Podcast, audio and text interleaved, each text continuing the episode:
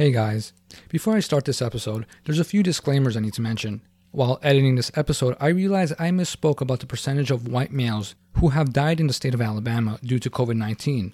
In the episode, I say that the percentage is 60%, when I meant to say 68%. I also mix up the concepts of false positives and false negatives. At some point in the episode, I used the example of confusing a stick for a snake. I mistakenly referred this as false negative, when it actually is false positive. So, with those corrections being said, I hope you enjoyed this episode today. And as always, question everything with logic. In mainstream society, conspiratorial ideologies are oftentimes met with ridicule and disbelief. Claims of our moon being an artificial spaceship for the Anunnakis and fluoride water causing increased homosexuality are some of many conspiracy theories that are often expressed to be true. However, not all conspiracies are followed with the word theory. On today's episode, we will learn about one of the most unethical and infamous experiments in African American history, an event that is filled with the violation of human rights and scientific abuse that is often cited by African Americans to be one of the main reasons why many have no faith in the COVID 19 vaccine, the US healthcare system, and scientists. I am your social chemist Nelson, and today we're covering the Tuskegee experiment of 1932 to 1972.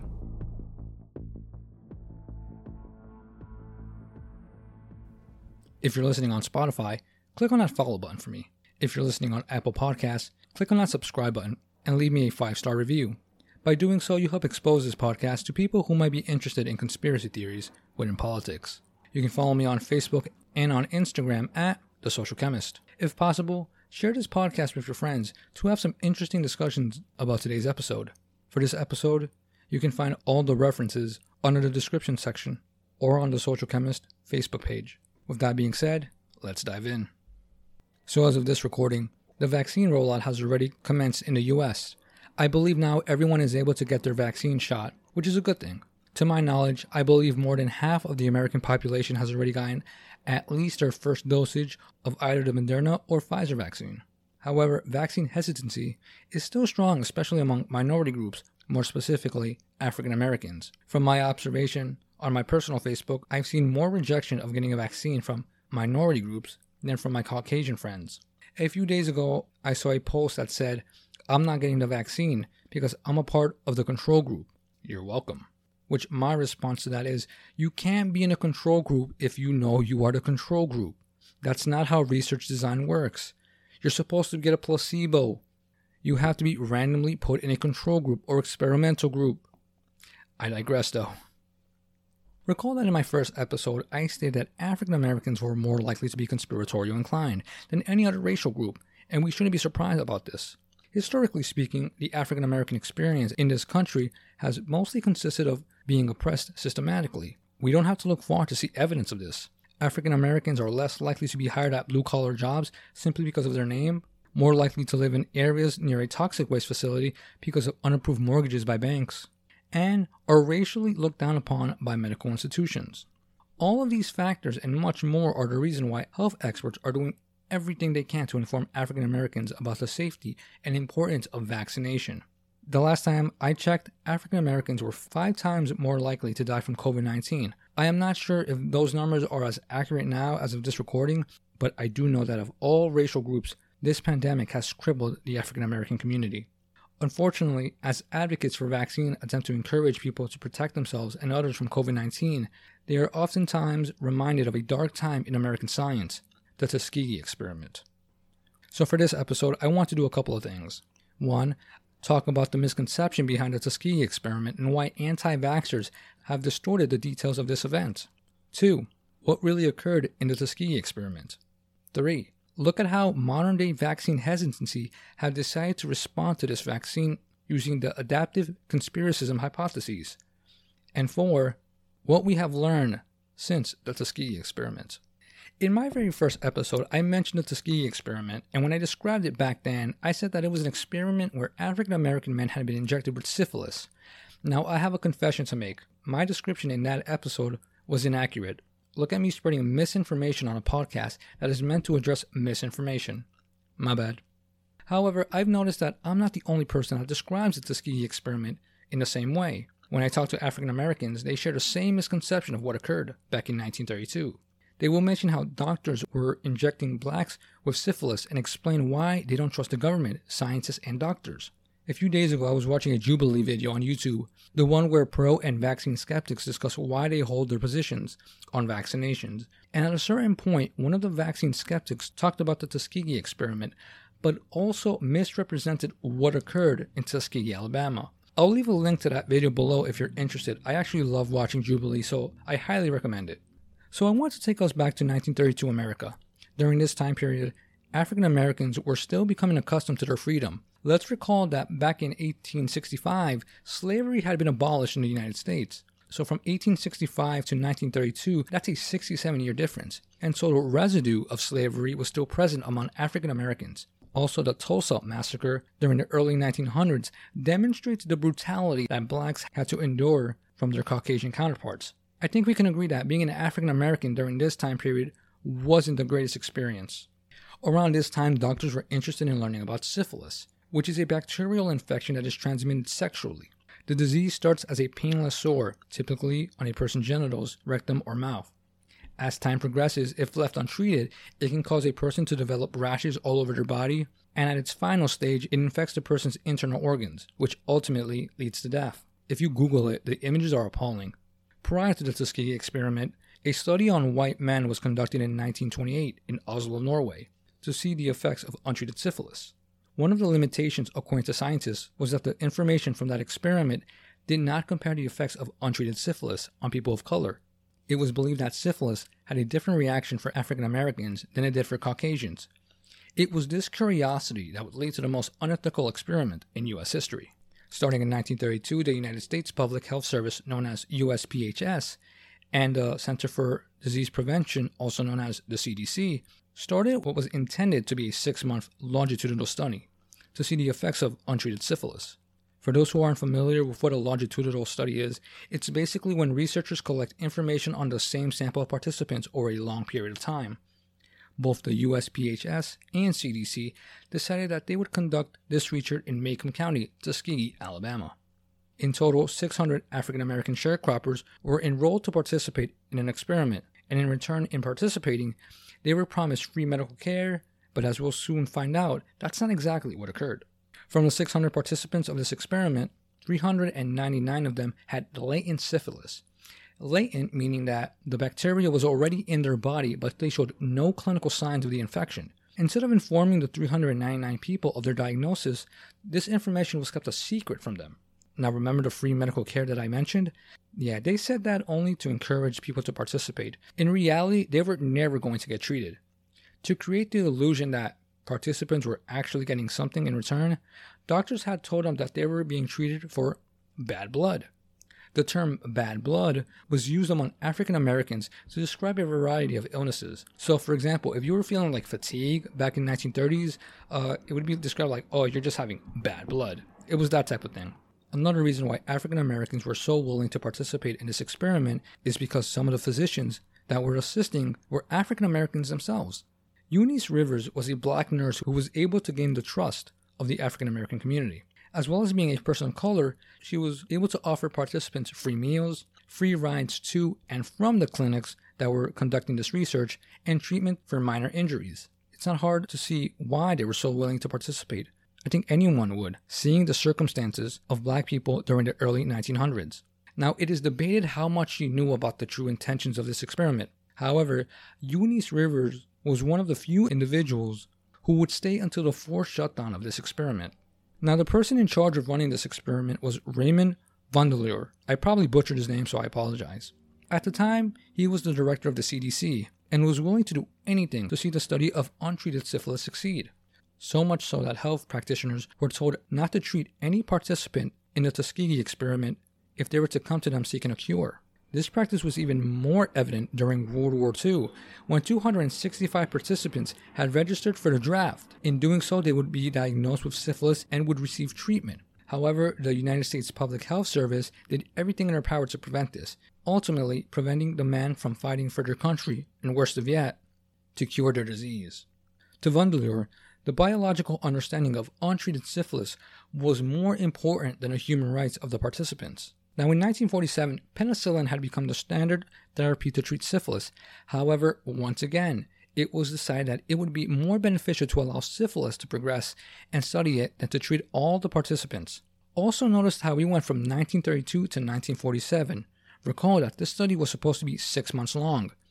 Tragically, the experiment would run for 40 years, by which time, of the original 399 that were in the experimental group, 29 had died from syphilis, 100 died from related complications, 40 of their wives had been infected, and 19 children were born with congenital syphilis. Now, the only reason why the experiment of untreated syphilis was stopped wasn't because the people organizing this had a change of heart. In July 1972, Jean Heller, a reporter from the Associated Press News, was giving details of the atrocity that had been occurring for 40 years in Tuskegee, Alabama. She exposed the harmful experimentation that the CDC and USPHS had been engaged in, and of course, this created an outrage.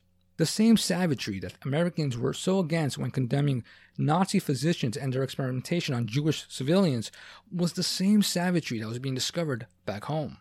What followed after the end and discovery of the Tuskegee experiment was a massive compensation for the victims of the study and reformation of ethical research. Sometime in 1973, a class action lawsuit was filed on behalf of the study participants and their families, resulting in a 10 million out of court settlement. The 10 million settlement was divided into four categories. The experimentation group participants received $37,500. Relatives of the deceased experimental group participants received 15,000. The living control group participants received 16,000 and relatives of the deceased control group participants received 5,000. In 1974, the National Research Act was signed into law, creating the National Commission for the Protection of Human Subjects of Biomedical and Behavioral Research.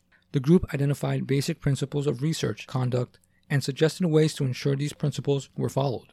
In addition to the Commission recommendations, regulations were passed in 1974 that required researchers to get voluntary informed consent from all persons taking part in studies done or funded by the Department of Health, Education, and Welfare, also known as DHEW. They require that all DHEW supported studies using human subjects be reviewed by the International Review Boards, which decides whether research protocols meet ethical standards and on May 16, 1997, President Bill Clinton issued a former presidential apology for the study. Now, 48 years later, after the termination of the Tuskegee experiment, and the trauma of the study still lingers among African Americans today. It is cited often among African Americans as the number one reason why they're skeptical of taking the COVID 19 vaccine. According to the Kaiser Family Foundation in 2021, African Americans make up 27% of the population in the state of Alabama, of that percentage, they make 29% of death related to COVID 19, 28% of COVID 19 related cases, and 24% of vaccinated African Americans. Compare that to white Americans in the state of Alabama, that make 68% of the population. Of that percentage, they make 68% of COVID related deaths, 62% of COVID 19 cases, and 69% of vaccine American whites. So, again, African Americans make 29% of COVID 19 related deaths in the state of Alabama, but also make 24% of vaccinated people. That's a 5% difference in the wrong direction. While white Americans make 68% of COVID 19 related deaths, but having a 69% vaccination rate. Using this information, let's get a better understanding of the thought process among African American vaccine skeptics using the existential threat model and the adaptive conspiracism hypotheses. Now, in my previous episode, I've spoken about the existential threat model. If you haven't heard that episode, I'll leave a link to the description below so you can get a further understanding of this concept. Now, recall that in the existential threat model, there are three components the existential threat, the understanding of the threat, and the antagonistic outgroup. Let's address the existential threat and the antagonistic outgroup. Among vaccine skeptics and anti vaxxers, the existential threat would be the vaccine, and the antagonistic outgroup would be Big Pharma or the CDC. Now, what about the understanding of the threat? Well, this is where it becomes conspiratorial because the understanding of the threat varies from person to person. For some people, the speed of which the development of the COVID 19 vaccine has raised skepticism of its safety and effectiveness. This is actually a very reasonable concern and one that I initially found myself feeling. Then there are the people who claim to understand the vaccine as a toxin to depopulate the African American race by making black males sterile and causing miscarriages among African American women. These people I will label as conspiracy theorists. Now, in the past, I have talked about the different kinds of conspiracy theorists, from ideologue and partisan conspiracy theorists to conspiracy consumers, distributors, and producers. We're now going to explore two different kinds of conspiratorial expressions. In the study titled Conspiracy Theories, Evolved Functions and Psychological Mechanisms, the adaptive conspiracism hypothesis is used to explain conspiracy theories. But what does this hypothesis tell us?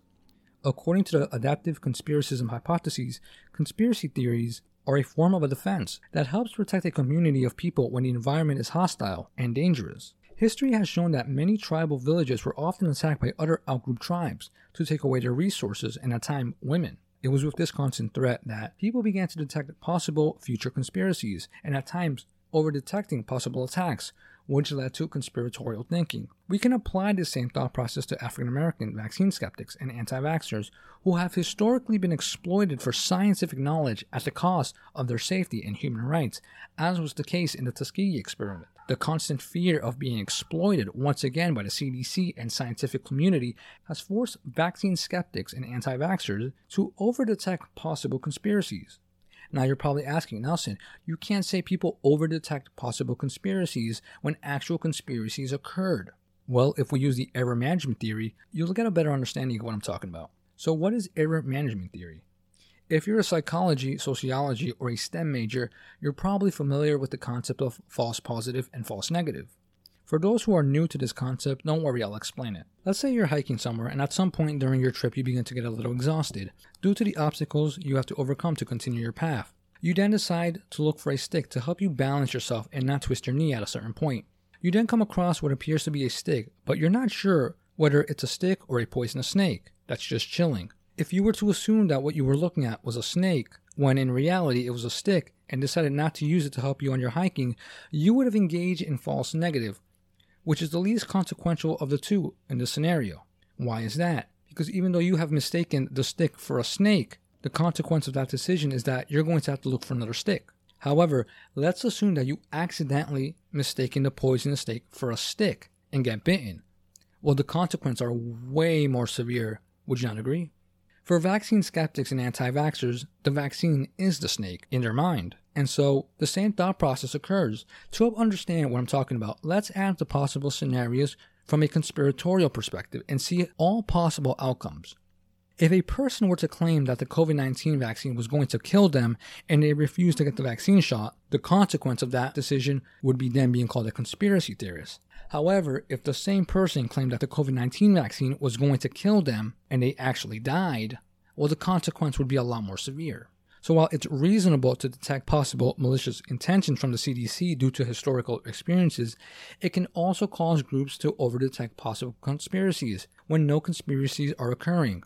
In the mind of a vaccine skeptic and anti vaxxers, the consequence of being called a conspiracy theorist is less severe than being dead, assuming the vaccine does what they say it does, which it doesn't. Because of the Tuskegee experiment and interpretation of possible outcomes from getting the COVID 19 vaccine, many conspiracy theorists, anti vaxxers, and vaccine skeptics demonstrate the conspiratorial expression referred to as avoidance oriented response, which is when people who distrust government and medical institutions avoid any products or treatment that are associated with them. This is very common among minority groups who avoid getting vaccinated due to fear of possible injury and death. These conspiracy theorists differ from the QAnon rioters in January 6 of 2021, who were more approach oriented and aren't motivated by fear, but by anger, which is what led to the attack on Capitol Hill. Anti vaxxers are less likely to attack you, unlike QAnon supporters. So, as we come to the conclusion of this episode, we need to ask ourselves what have we learned since the Tuskegee experiment? For one, we actually need to learn the details of the event Many anti vaxxers will refer to the Tuskegee experiment as why African Americans shouldn't be vaccinated, but show little awareness that the study had nothing to do with vaccines. It's also important to note that 1932 America was a whole lot different than 2021 America. While racism continues to be a problem in the United States, most students and doctors in the field are not influenced by the racial environment of the early 1900s. Remember, since 1974, major reforms have been passed to ensure that atrocities like the syphilis experiment never occur again. I sincerely believe that we as a nation have progressed a lot since those dark days, and at the same time, I admit that we still have much growing to do. I think one of the tragedies of all this is that we really didn't learn much.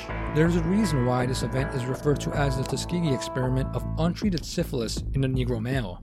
Instead of focusing on the untreated part, anti vaxxers have used this event to discourage African Americans to not get vaccinated, instead of asking why don't African Americans get the same treatment that white Americans do.